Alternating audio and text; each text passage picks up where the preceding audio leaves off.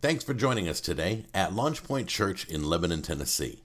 We believe the Bible is the written word of God, without error, and useful for every part of our lives. We believe that through learning and teaching of the word, others might come to know God, find freedom, discover their purpose, and make a difference. Thanks again and enjoy today's message from Pastor Jim Cubic. When I was 15 years old, my grandfather sent me to an, an old, older man's house. He was a farmer his name was Willie B. Tarpley. If you're from around Watertown area, you're familiar with the Tarpleys. He spoke, he spoke so country that I couldn't understand him, and I'd been country my whole life, or most of it. You, you ever been around somebody like that? They're all, y'all, you know? and so you caught the y'all at the end, but you're not sure what else he said. And so I would just take cues from what he said. When he pointed, I, I figured he wanted me to go over there. When he laughed, I laughed. And when he, he was, I think, cussing me, I just still laughed, right? And so, but Willie B would often give me instruction without explaining to me how or why I was doing it. And so one day, I hadn't been working for him very long. I used to work on his farm. My papa sent me over there. I later learned to teach me to work, um, which every young man needs to know. And so I get there. He has a farm. It's a couple hundred acres. I used to help him feed his cows, do all that stuff. But they had just built a barn.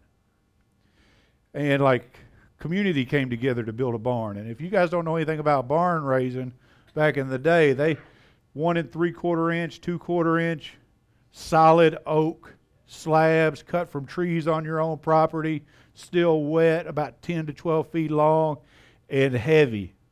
And as I explained to you guys last week, I weighed 165 pounds soaking wet and could do like three push ups at the time, right? So I get there, and he sees there's this big pile of wood, probably about the size of the stage, a little bit but taller. And he he says to me, I think, he says, "Take this so put it over yonder." And he pointed over to a specific place, kinda. And so I picked up the wood, man. I spent about a day and a half picking up all this wood and organizing it, and put it over where yonder was or where I perceived yonder to be. And he, he looks at it, he comes out, you know, he'd been in his air conditioned truck drinking from his ice iced tea or, or actually had a jug of ice water. He'd come out and he goes, No, no, no, no, no. Over yonder. And then he just walked away again. Still never really told me where that was. And so I did it again, right? Like I, I'm, I'm mad at this point, but he's an older guy, and I knew if I back talked him, my papa would punch me in the mouth. And so I didn't, and so I, I reorganized this pile from over here to where I thought over yonder was. Well, apparently that wasn't right either, so we did this two or three times. Finally, at the end of the week, I've been moving this pile of wood all week. At the end of the week, he essentially says, it just it was fine where it was, just put it back where it was. And that's where it stayed for the whole time I knew Willie B may still be there for all that I know. We need instruction. Sometimes it's not just enough to tell people you should do it. We need to know why we're doing it. Amen? And so we are to pursue holiness. We are to pursue Christ likeness, but why are we doing it? Or how are we doing it? Not why. How are we doing it? I want to equip you. You can't be equipped without the how. People say you should do such and such. Like I remember, I remember my papa saying, Go do this. Why? Because I told you so. That was enough for him. I want an explanation, right? So let's talk about the how. And I want to talk about the how we pursue holiness out of Colossians chapter 3, if you'll turn there with me. I'm going to read 1 through 17, but just know that I'm only going to actually preach from verses 12 through 17. And so if you'll follow along with me, it says, Therefore, if you have been raised up with Christ. It says, if you have been raised up with Christ. If you belong to Christ, this isn't an if, is essentially saying, since you have been raised up with Christ. These are your obligations. It says, therefore, if you have been raised up with Christ, keep seeking the things above, where Christ is, seated at the right hand of God. Set your mind on things above, not on the things that are on the earth. For you have died, and your life is hidden I should put on my glasses. With Christ in God. When Christ, who is our life, is revealed, then you also be, will be revealed with him in glory. Therefore, consider the members of your earthly body as dead. I'm going to stop right there. You belong to Jesus. He gave you a new spirit. And because He gave you a new spirit, you are a new creation. And if you are a new creation, then you should act differently than the old creation, which is what it's saying right here. He says, Put to death your earthly bodies to immortality, immorality, impurity, passion, evil desire, greed, which amounts to idolatry. All of the sin in your life amounts to idolatry because you think that the sin in your life is more significant than the God that you serve. It's, it's, it's, it's an incredible rebellion to God for us to sin. People say, why sin so serious? Because it's rebellion to the glory of God. Very simply put. And so we should put these aside. For it is because of these things that the wrath of God will come upon the sons of disobedience. I don't know about you, but I'm not looking for the wrath of God. I don't want to be a son of disobedience. I want to walk in obedience, and instead of uh, uh, having the wrath of God, have the mercy of God, the grace of God, the love of God, all of these things wrapped up in the compassion of God. Amen? And so, for it is because of these things that the wrath of God will come upon the sons of disobedience, and in them you also once walked when you were living in them. So, Paul's not saying that you've never been that person. He's declaring you used to be that person. Stop being that person and have put on the and have put on the old self. I'm sorry, I skipped a verse. But now you verse 8. But now you also put them all aside. Anger, wrath, malice, slander, abusive speech from your mouth. Do not lie to one another. Since you laid aside the old self with its evil practices. All these verses, verses all the way up to verse 9, is just saying you're not who you used to be, so stop acting like who you used to be. Verse 10. And because you're not how, who you used to be, and because you've set aside who you used to be, you need to put on something else. It says, and have put on the new self, who is being renewed to a true knowledge according to the image of the one who created him.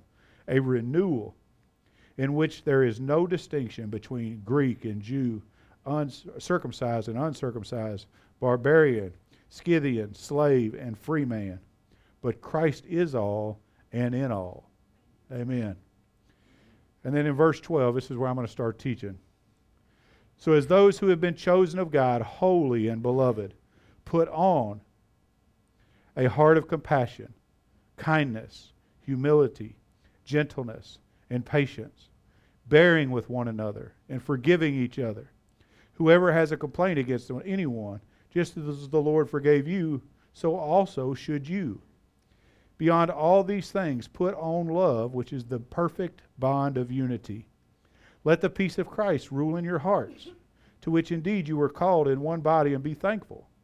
Let the word of Christ richly dwell within you, with all wisdom, teaching and admonishing one another with psalms and hymns and spiritual songs, singing with thankfulness in your hearts to God.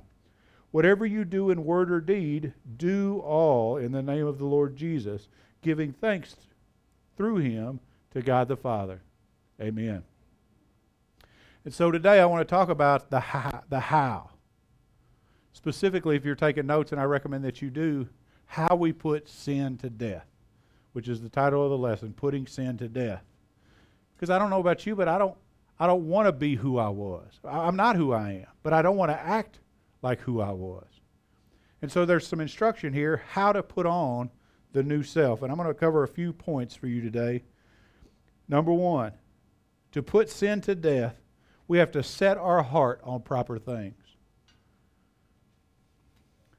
To put sin to death, we set our heart on proper things. Let me read the first couple verses to you. So, as those who have been chosen of God, holy and beloved, put on a heart of compassion, kindness, humility, gentleness, and patience, bearing with one another and forgiving each other. We're told to put on some things, which means we have to set our heart on proper things. Now, there's a list here, and it's a pretty significant list compassion, kindness, humility, gentleness, patience, bearing with one another, and forgiving. But I want to talk to you about the motivation behind why we do it. The thing we have to put on, the proper thing we have to put on first. And that's the proper understanding of who we are. You know why I walk in compassion or try to? Kindness, humility, gentleness, patience, bearing with one another, and forgiving? Because the Word of God says that I am chosen. It's an intentional pause. Because I want you to think about what that means. It means that God chose you, chose all of us congregationally, but you independently. I want you to, I want you to personalize the gospel. Because I think we look to our left and we say, okay, yeah, I can see where God would love that guy enough or love this girl enough, but does he really love me enough? Yes, the Bible says that he chose you, that none should perish, but have everlasting life. The Bible says that he chose you. It means he saw you, Miss Jean, before the foundations of the earth.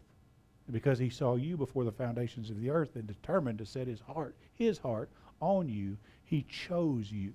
He determined that you were going to belong to him. Ephesians 1 4 through 5. This should bring us comfort. Ephesians 1 4 through 5 says, Just as he chose us in him before the foundation of the world, that we would be holy and blameless before him. In love, he predestined us to adoption as sons through Christ Jesus to himself, according to the kind intention of his will. Why did he do it? Because of the kind intention of his will, because his kindness drove him to love you, to choose you, to say, You belong to me. I'm slow walking this on purpose. Because so many of us don't know who we are because we don't know what we mean to the God that bought and paid for us. And you were chosen from the foundations of the earth before your great, great, great, great times, however many greats have been since, since the 6,000 years. I'm a, I'm a literalist. Since the earth has been created, He chose you and sometime before that. At what point did God start thinking about the foundations of the earth? Because He chose you before that. Amen? Amen. And because you were chosen, if we're keeping our mind on proper things, because we are chosen, He has made us holy and beloved. This is what the text says even before He gets started. So, as those who have been chosen of God, comma, holy and blameless. I think we read through the word too fast. This is when we read this set of texts, this is the introduction to us. But it's not the introduction, it's the motivation.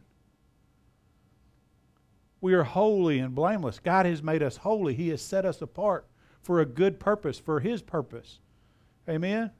And there's two kinds of holiness. I'm going to I'm going to break off and I'm going to do a little theological discussion with you for a moment because I want to make sure that we understand what we're talking about you don't have to work. When I say pursue holiness, pursue Christ likeness, you don't have to work to be saved.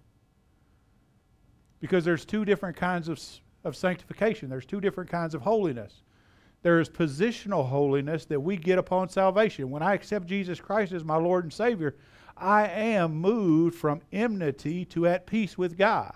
I have a relationship with God because of the blood sacrifice of Jesus Christ, because He died for me and bought me back from the slave market of, sin. And so I am secure in my position. Amen? That's positional holiness. This is not what I'm talking about in most of the sermon series. I'm talking about progressive holiness. Because I don't know about you guys, but the day after I got saved, I still cussed like the day before I got saved. I had to work on some stuff. Now, I felt bad about cussing the day after I got saved, but I was still habitually sinning because we have to put on, and put on is a process. Amen?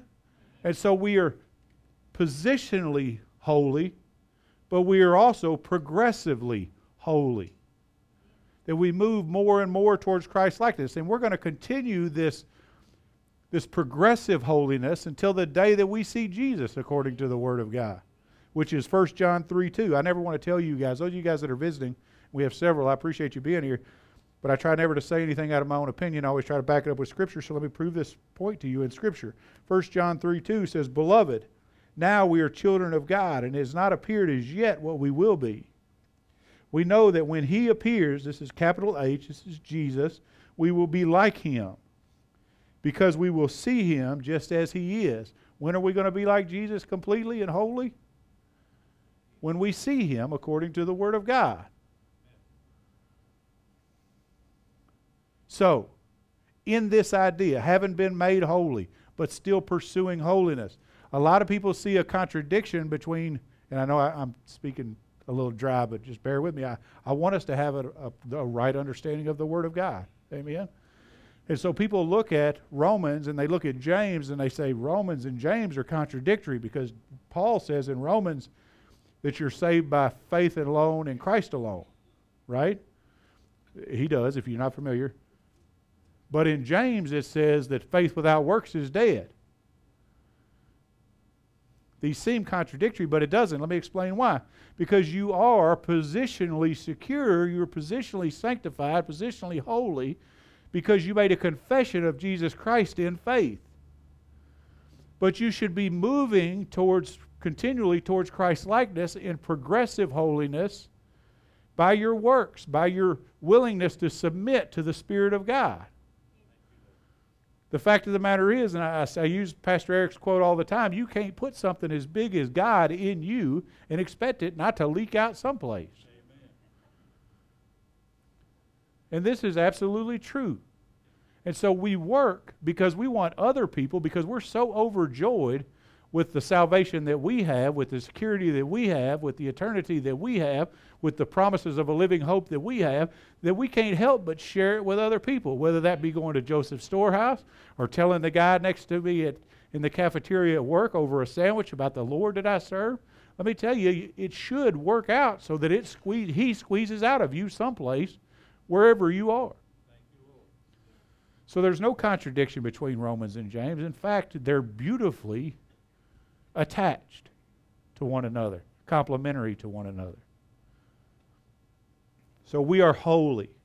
But not only are we holy, we're beloved. I'm still talking about motivation. Why do I even want to put on the new self? I want to put on the new self because God chose me. Not only did He chose me, He made me holy.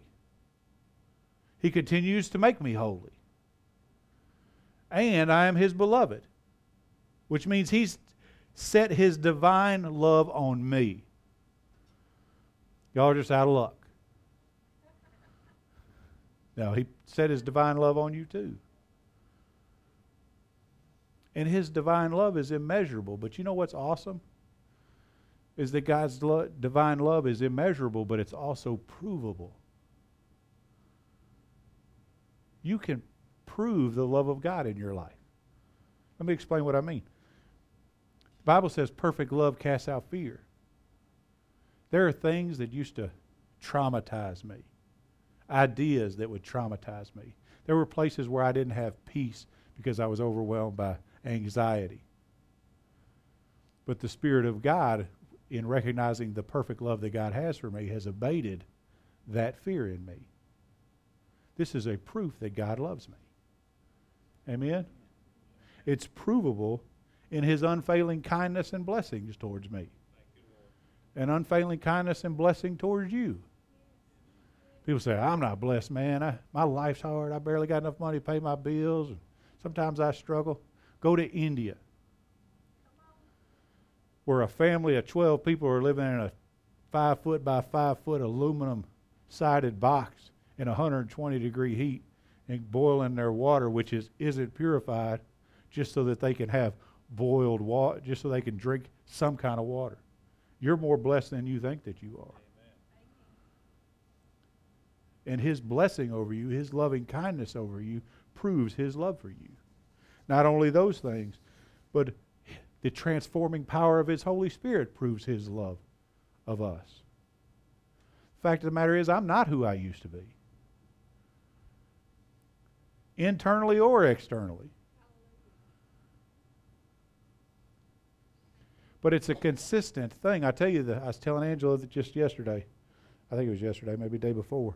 Even in, in regards to my preaching. When I first started preaching here, I thought, man, why did people even show up here? Like I read through my notes, I'll be, oh man, I'm not even sure that's scriptural. right? A couple y'all know what I'm talking about. Like I said one time, Scott told me, I don't know if you remember Scott. Like I was up here, I was preaching on Jericho, and I said, man, they marched around Jericho 10 times. they didn't march around Jericho 10 times, man. But that's the number I had in my head, and so that's the number that came out of my mouth. My whole point is every piece of me has become transformed because God loves me, and He set His Spirit in me. And His Spirit in me helps me be transformed which is another provable way. He set His Spirit on you, He sealed you with His Spirit. This is His divine insurance that you belong to Him. God's love is immeasurable but provable. And I praise God for that. That He calls me His beloved, His chosen, and that He has made me holy. Because there's no work that I can do that can make that happen. As holy, as chosen, and as beloved, we have the motivation or should have the motivation to put on proper things. And here's the list compassionate, kindness, humility, gentleness, patience, bearing with one another, and forgiving. I'm going to run through these real quick. And I'm here to tell you that Jesus is the, the beautiful, perfect example of all of these things. I was telling the first service, Christians should be the most loved people on earth. We should be. I mean, when you when you walk into a grocery store, people see you, they recognize you're a Christian. They should they sh- they should love you with the heat of a thousand suns. But they don't. You know why? Because we've not put on these things because we're not compassionate, we're not humble, we're not forgiving. Matter of fact, a lot of times we call ourselves Christian, Christian, and we are the opposite of these things to the people we should be being these things to. A challenging word for us today. Who you used to be can't be who you are right now. Bible says you're to be compassionate. You know what that means? That means you have to have mercy for other people. But mercy is just a feeling, a thought. I have mercy for them. Compassion is mercy revealed in action. You can't just feel bad for somebody and not do anything about it and consider yourself passionate. We're supposed to be people that work so that Christ might be known. Right? It says that Jesus had compassion on them because they had been with him for several days, and out of his compassion, he miraculously fed him. He had compassion on them and fed the 5,000 he saw, had compassion when he saw that they didn't have a shepherd, and he taught them. His compassion drove him to action. He had compassion that many amongst them were sick, and he healed them. His compassion drove him to action. Now, I'm not saying that you have the ability to meet every need. You don't. But I tell you what, within a body of believers, there's somebody in here that can meet that need. Which is why the church is important. People are, man, I'm struggling, man. I'm having this problem. Did you tell anybody? Do you have a church home? Or did you tell the heathen that just came back from the strip club last night, still hung over, who just wants you to shut up because he's not going to solve your problem for you? This is real talk 101, folks. If you're visiting with us, this is the preaching you're going to get every Sunday. So we're called not only to, to mercy, but mercy driven to action to kindness. True kindness is grace that saturates us. People should look at us and go, man, that's Brother Leonard is one of the most kind men I know. He is gracious beyond beyond most people that I that I've ever come into contact with. If he has time, he sits and I've seen him sit here until nobody else was in the church building. I'm sitting in my office thinking, man, I love the fact that you are such a kind man, but I'm hungry. And I'll stay here while he just ministers to someone that's struggling for an hour. Why? Because his kind heart has compassion for them. This is who we should be. When was the last time you were intentionally kind to somebody just because you could be? Humility. recognizing that it's not about you. But humility recognizes that Jesus became less so that we could become more and that we should do the same. Jesus literally came out of heaven to be here so that we could be lifted up, which means, you know, you can't lift anything unless you get under it. Which means he didn't just lower himself to your level, he lowered himself below you and lifted you so that you could be greater than you ever were. When was the last time you stopped and lifted someone so that they could be greater because you took the time to do it? These are the things we're supposed to put on humility, gentleness. It's a willingness to suffer injury instead of inflicting injury. It's the way that we're supposed to restore a brother. It's, it's the way we're supposed to act when we, when we give a, a, a defense of, of our faith. We're supposed to have an attitude of gentleness, which is hard because when people inflict pain on us, what do we want to do? We want to inflict pain back. But you know, Jesus sat silently, the Word of God says, as a lamb to the slaughter, as they literally stripped the skin off his back. Because he was gentle and kind patient and humble and loving and compassionate. We're to be forgiving, which I think is one of the biggest problems in the church today. Somebody looks at you crazy. Or doesn't even look at you crazy. You just assume they looked at you crazy. Right? We had, we had somebody leave the church one time because Angela looked at her but didn't say hi to her. That doesn't make any sense. If you got a problem with somebody, go tell them. Say, hey, I got a problem. Just a man's church. If it's real bad, we'll go out in the back. We'll work it out. right? In love. We'll have a Bible study, is what I mean. I don't know what y'all talk about. but we have to be willing to forgive. Because I tell you, the quickest way to destroying your soul is to not forgive because not forgiving will cause a root of bitterness to grow in you. And unforgiveness will keep you out of the kingdom of God. These are the things that God tells us tells us to put on, that Paul tells us to put on. So my challenge to you is are you putting them on? Because as you put them on, it'll kill the sin in your life. Because it's impossible to sin and be humble and compassionate and kind and forgiving. Or at least it's very difficult to. Number two, to put sin to death, we love with the right motivation. We love with the right motivation. And keeping with the put on motif, love is the belt that pulls all of the things that we've talked about together. It's the reason why we do all the things that we do. Why am I patient? Why am I compassionate? Why am I humble? All of these kinds of things. And when I say I, I mean us in general. Why should we be? Because our love is right. If your love's right, you're not going to do any of these things. Amen? I want to read you something. 1 Corinthians chapter 13, most people are familiar with this text. It's, uh, it's considered the love chapter, usually called the love chapter because it, it's exactly what it talks about. But it's interesting that the last verse of chapter 12, after, after Paul talks about all the spiritual gifts that are in the church, or should be applied in the church words of wisdom, words of knowledge, faith, gifts of healing, effects of miracles, prophecy, distinguishing of spirits, tongues, interpretation of tongues.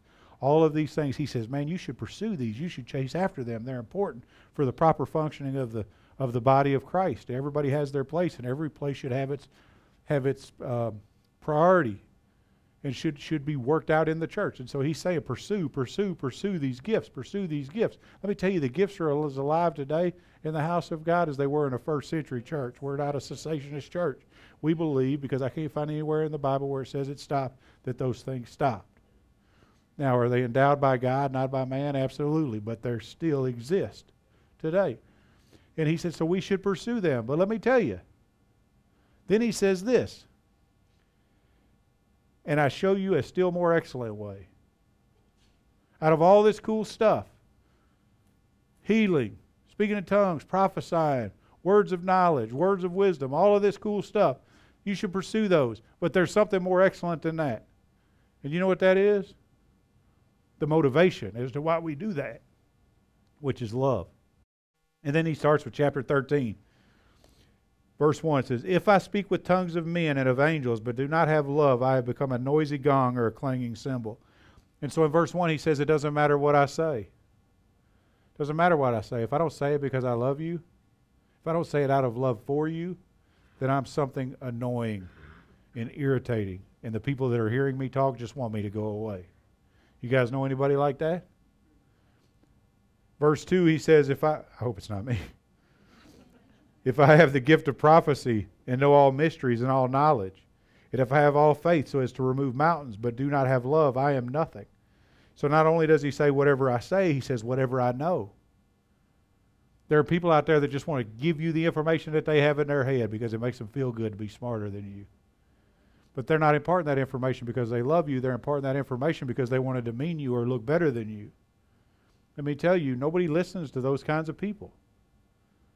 It, my wife and I joke around. She said, How do you get away with saying stuff like that to people? I'm to say, Because I, I think they, they know I tell them the things that I tell them because I love them, because I want what's best for them, because I want to see them at the end of their life in the kingdom of God with me. And so they, they take what may seem as a harsh word because the motivation is right. Now, there are times when the motivation wasn't right. I just got irritated and blurted something out, and they didn't pay attention.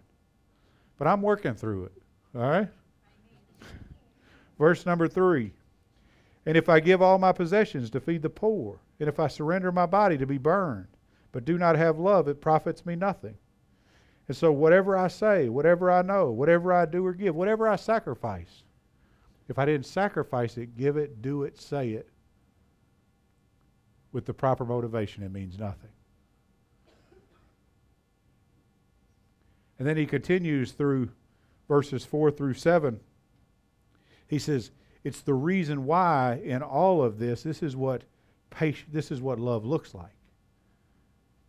If you want to know how to say it the right way, do it the right way, give it the right way, this is how you do it. Be patient. Be kind. Don't be jealous. Do not brag or arrogant. Do not act unbecomingly. Do not seek your own, which means it ain't about you. Be humble. Do not be provoked easily. Do not take into account a wrong suffered, which means forgive. Do not rejoice in unrighteousness, which means you should rejoice in righteousness. You bear the tr- bear all things believe all things, hope all things, endure all things. This is what we are to put on. Isn't it interesting that this list for love is very similar to the list for putting on? They're the same list. And so if you're not putting it on for the sake of love, you're missing the point. One, you put it on because God loved you, and you put it on so that you could show that love to somebody else, so that they might know the God that you know.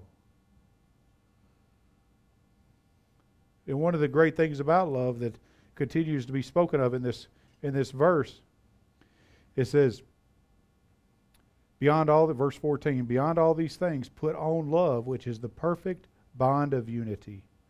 Let the peace of Christ rule in your hearts, to which indeed you are called in one body, and be thankful.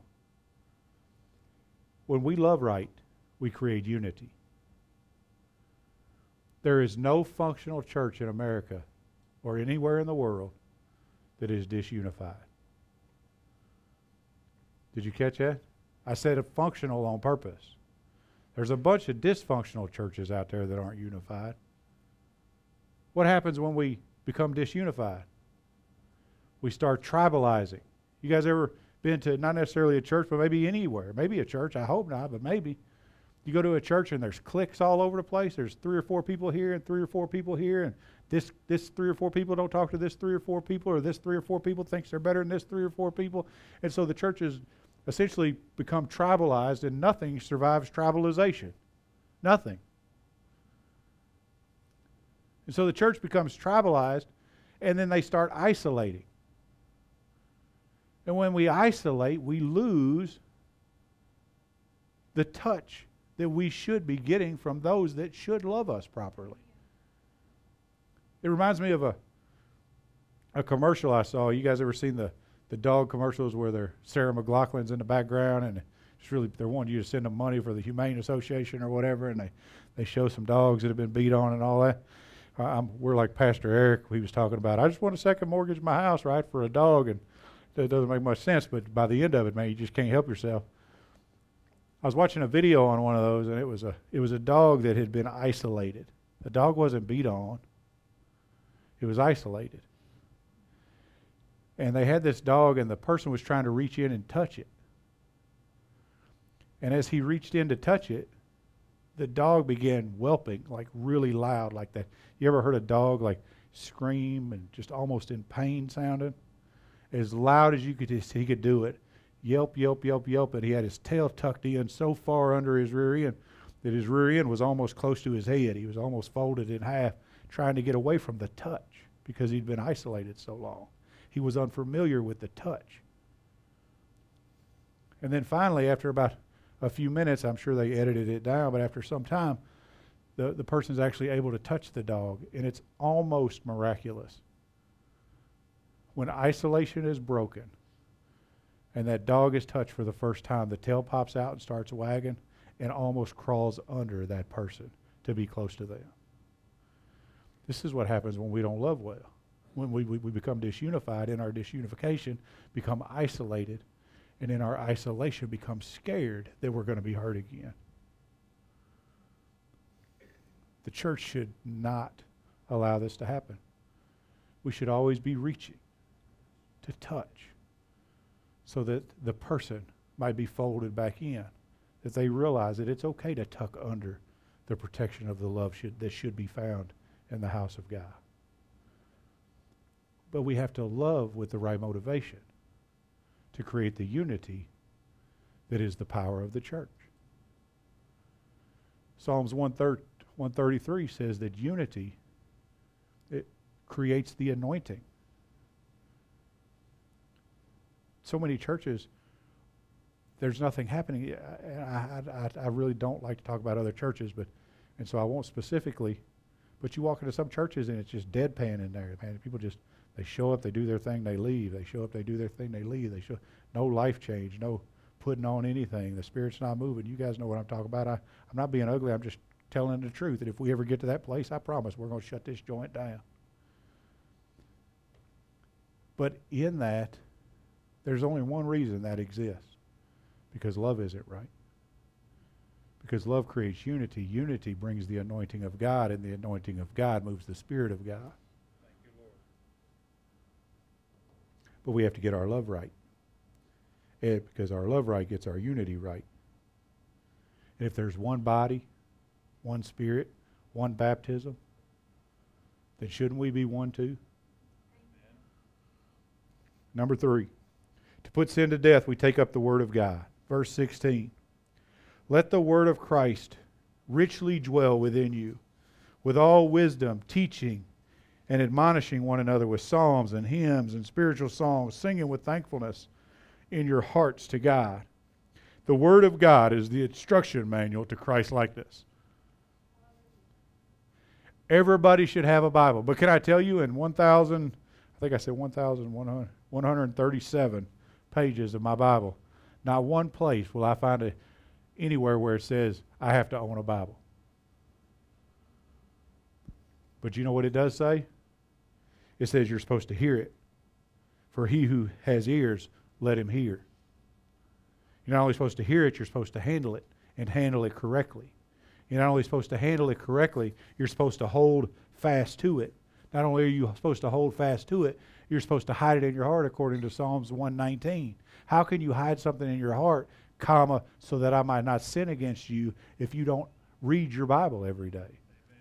If you don't have a Bible, let me give you one. I have boxes of Bibles. I will give you one in almost whatever translation that you want one in. I just encourage you to read it. Whether it's one minute a day, three minutes a day, five minutes a day, ten minutes a day, I don't care because I promise if I can get you to read it one minute a day, the Spirit of God is going to cause you a year from now to be reading it an hour a day because you're going to get an appetite for what you consume. And so if you'll promise me three minutes a day, I promise you'll be a Bible scholar for too long because you're not going to be able to put your Bible down because it's live and it's breathing, and it will change your life as God uses it to change your life. Amen? Amen. People are all, man, God doesn't talk to me. God talks to all of us. And this is the primary way in which he does it. The Bible says, this text that I just read you says, let the word of Christ abide in you, which means take residency up in you. Are you allowing the word of God to take residence in you? We should be. Because when we do that, it says in this text that we are teaching and admonishing. So once I read the Word of God, I should, I should begin teaching. I should begin able to, I should be able to admonish. I should be able to make correction, not only in myself, but as I see it in others. So 2 Timothy 3.16 says this, All Scripture is inspired by God and profitable for teaching, which means what is right, for reproof, which means what isn't right, for correction, which means how to get it right, and for training in righteousness, which means how to stay right. So let me break this down in Lebanese for you. All scripture is inspired by God and profitable for what is right, what isn't right, how to get it right, and how to stay right. Some of us, man, I don't know what to do. Read your Bible. It'll teach you how to get it right. Well, I'm getting it right. How do I sustain? Read your Bible. It'll teach you how to keep it right. It's all in the Word of God. It's in the Word of God. People say, Holy Spirit speaks to me. He'll never speak to you outside of the Scripture. If you say the Holy Spirit told you something you can't confirm it in Scripture, that wasn't the Holy Spirit. You need to go back to the drawing board and seek some, some counsel, wise counsel, people that know what they're talking about.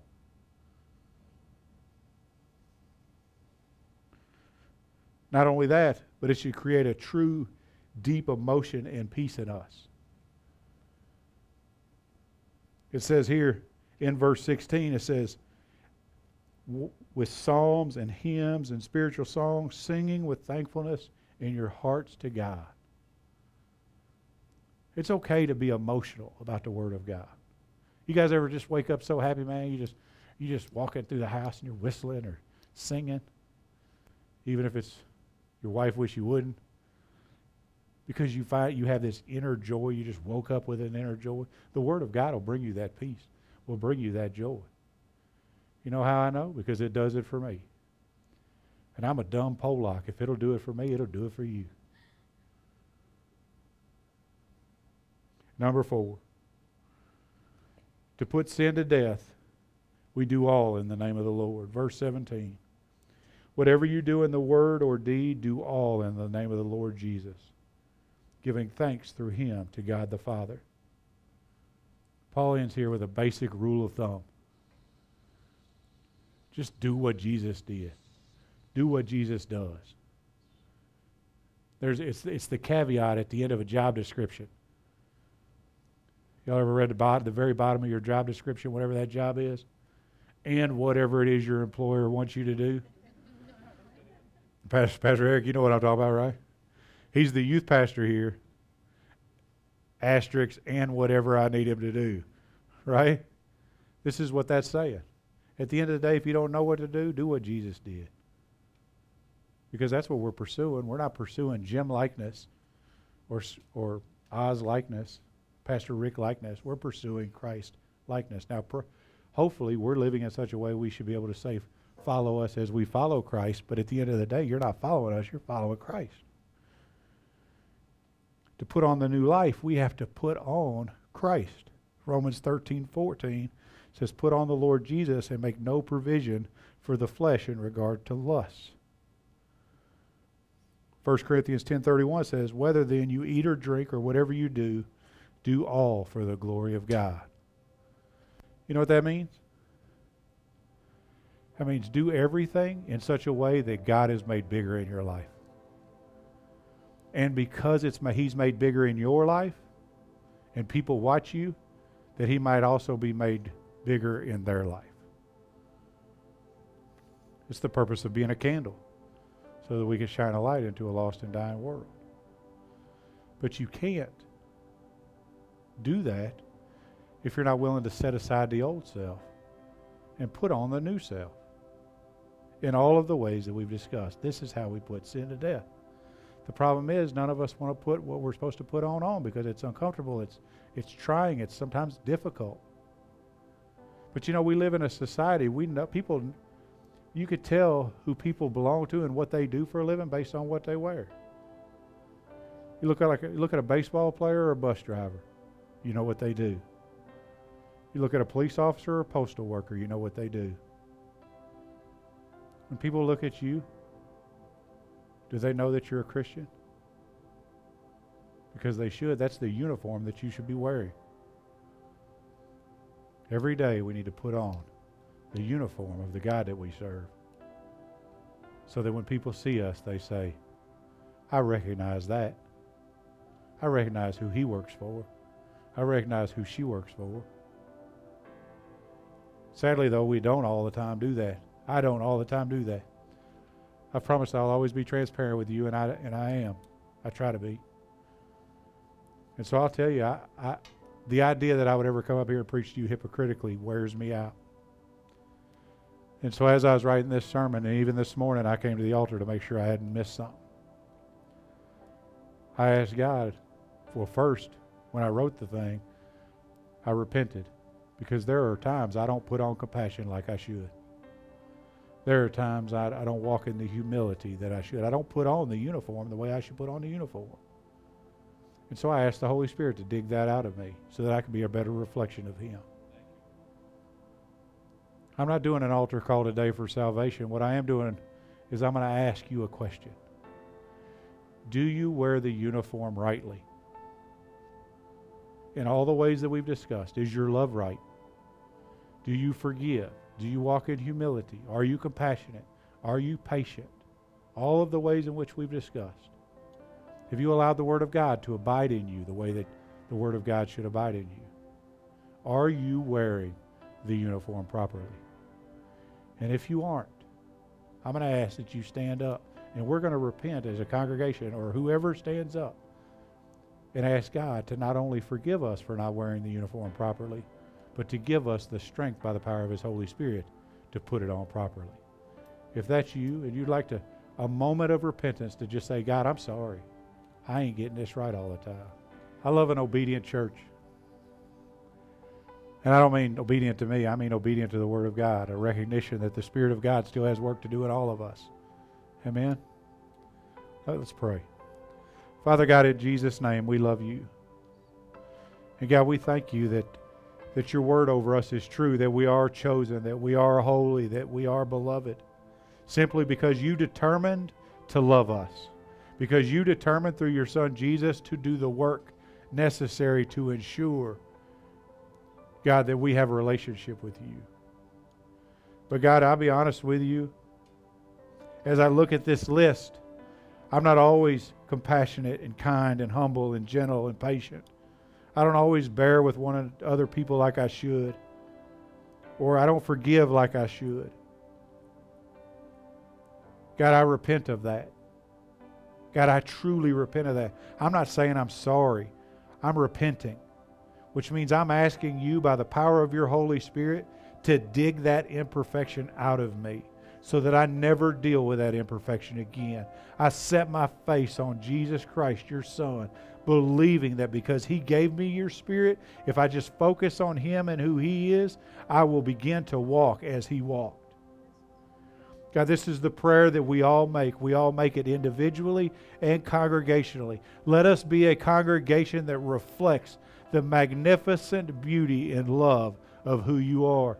Let us walk into a room and people say, Oh, I know who he belongs to. I know who she belongs to. And God, we thank you in advance for doing it. We thank you that we know, because we know it's not possible that we do it on our own, that we're only capable of doing it because you have placed your spirit inside of us. And so I ask that by your power of your Holy Spirit, you guide us today, tomorrow, the next day, and continue to cut the things out of us that shouldn't be in us. I praise you for who you are. We praise you for who you are. And we thank you in advance for doing it. In Jesus' name, and all of his people that are in agreement said, Amen.